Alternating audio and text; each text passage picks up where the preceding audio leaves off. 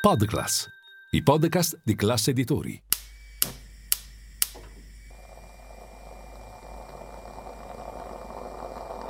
Buongiorno dal gruppo Classe Editori. Io sono Massimo Brugnone. Oggi è martedì 2 gennaio e queste sono notizie a colazione, quelle di cui hai bisogno per iniziare al meglio la tua giornata.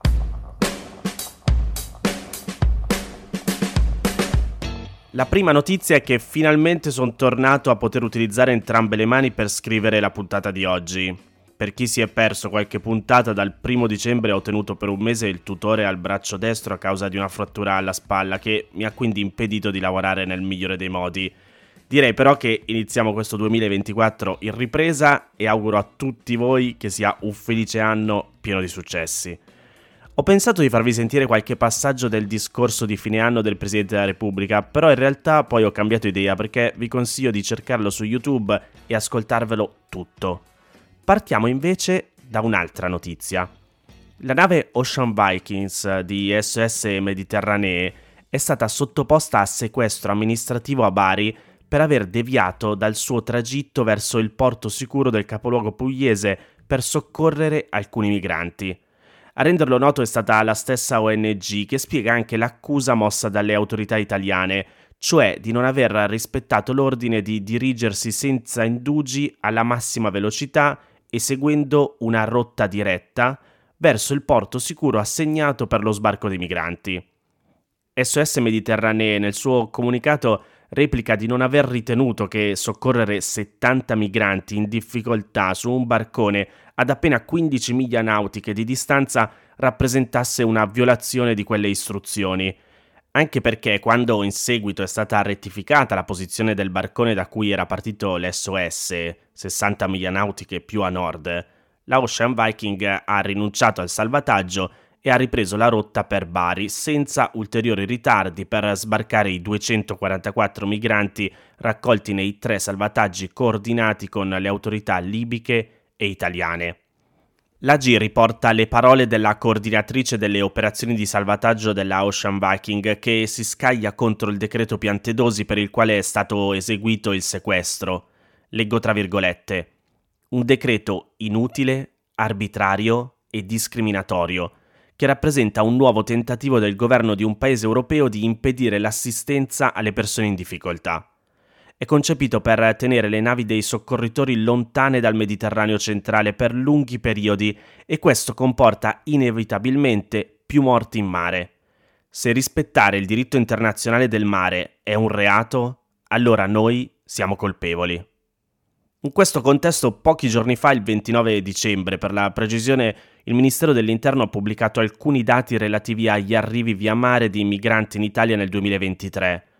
Al di là delle promesse elettorali dei partiti oggi al governo, i dati mostrano come le persone migranti arrivate via mare in Italia sono state parecchie di più di quelle degli anni precedenti, oltre 155.000 il che significa circa il 50% in più rispetto al 2022, quando erano stati circa 103.000, e più del doppio del 2021, 67.000.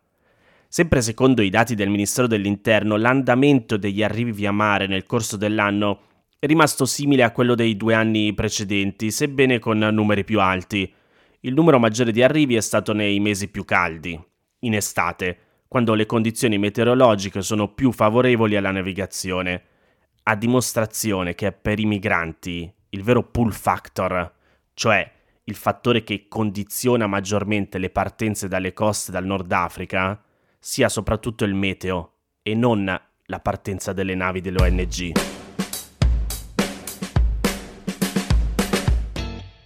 carceri fatiscenti, sovraffollamento e condizioni degradate di vita per detenuti e personale. Inizia così la nota diffusa da Antigone, associazione che si batte per i diritti e le garanzie nel sistema penale, in cui presenta il report di fine anno 2023 sulla situazione delle carceri italiane.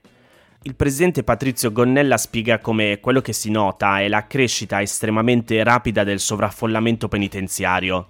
Oggi i detenuti sono 60.000, oltre 10.000 in più dei posti realmente disponibili e con un tasso di sovraffollamento ufficiale del 117,2%, con una crescita nell'ultimo trimestre, cioè da settembre a novembre, di 1688 unità.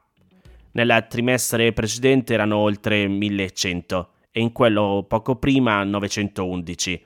Per fare un confronto, nel corso del 2022 raramente si è registrata una crescita superiore alle 400 unità a trimestre. Andando avanti di questo passo, tra 12 mesi l'Italia sarà nuovamente ai livelli di sovraffollamento che costarono la condanna della Corte europea dei diritti dell'uomo per violazione dell'articolo 3 della Convenzione EDU. Nel report che vi metto nei canali Telegram e WhatsApp di Notizia Colazione si sottolinea come nelle 76 carceri di cui sono state finora elaborate le relative schede sulle oltre 100 visite compiute negli ultimi 12 mesi dall'Osservatorio sulle condizioni di detenzione dell'associazione, in 25 istituti, cioè nel 33%, c'erano celle in cui non erano garantiti i 3 metri quadri calpestabili per ogni persona detenuta.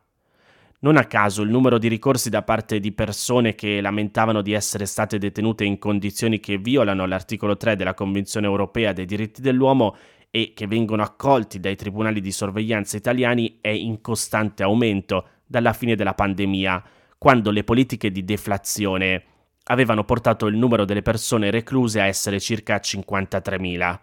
Oggi, come dicevamo prima, sono 60.000. A destare preoccupazione è anche lo stato fatiscente di molti istituti. Considerando sempre le 76 schede elaborate, oltre il 31% delle carceri visitate è stato costruito prima del 1950. La maggior parte di questi addirittura prima del 1900. Nel 10,5% degli istituti visitati non tutte le celle erano riscaldate e nel 60,5% c'erano celle dove non era garantita l'acqua calda per tutto il giorno e in ogni periodo dell'anno. Nel 53% degli istituti visitati c'erano celle senza doccia, benché il termine ultimo per dotare ogni cella di doccia fosse stato posto a settembre 2005. A commento di questi dati si aggiungono le politiche del governo che, secondo il presidente di Antigone, non hanno di certo aiutato le politiche penitenziarie. Vi leggo tra virgolette le sue parole. Tanti sono stati i nuovi reati o gli inasprimenti delle pene varati dal governo e dal Parlamento, dal decreto legge Caivano alle norme anti-rave fino al recente pacchetto sicurezza. Scelte che non avranno alcun impatto sulla prevenzione dei reati, per cui servirebbero altresì politiche economiche e sociali, ma che stanno contribuendo e contribuiranno sempre di più al sovraffollamento penitenziario e a un peggioramento delle condizioni di vita delle persone detenute, ma anche del personale, su cui viene scaricata la fatica quotidiana di gestire situazioni complesse a fronte di scarse gratificazioni economiche.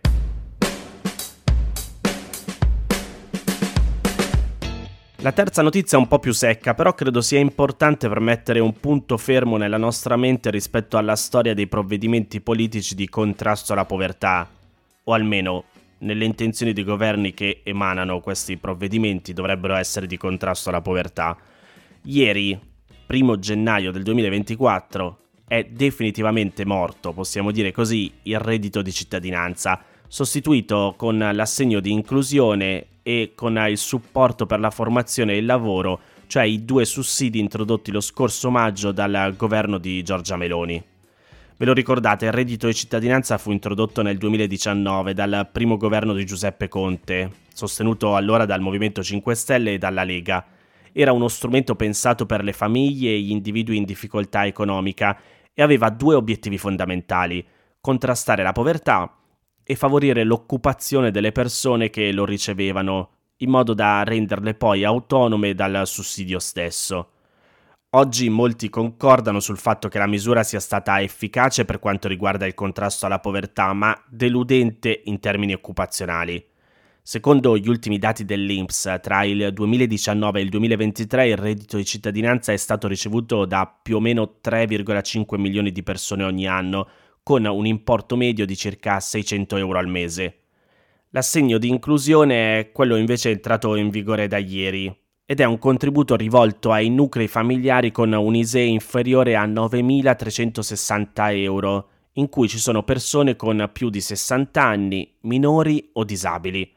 avrà un importo variabile in base alla composizione del nucleo familiare e della fascia di reddito e potrà essere erogato per 18 mesi consecutivi, con la possibilità di prorogare per ulteriori 12 mesi.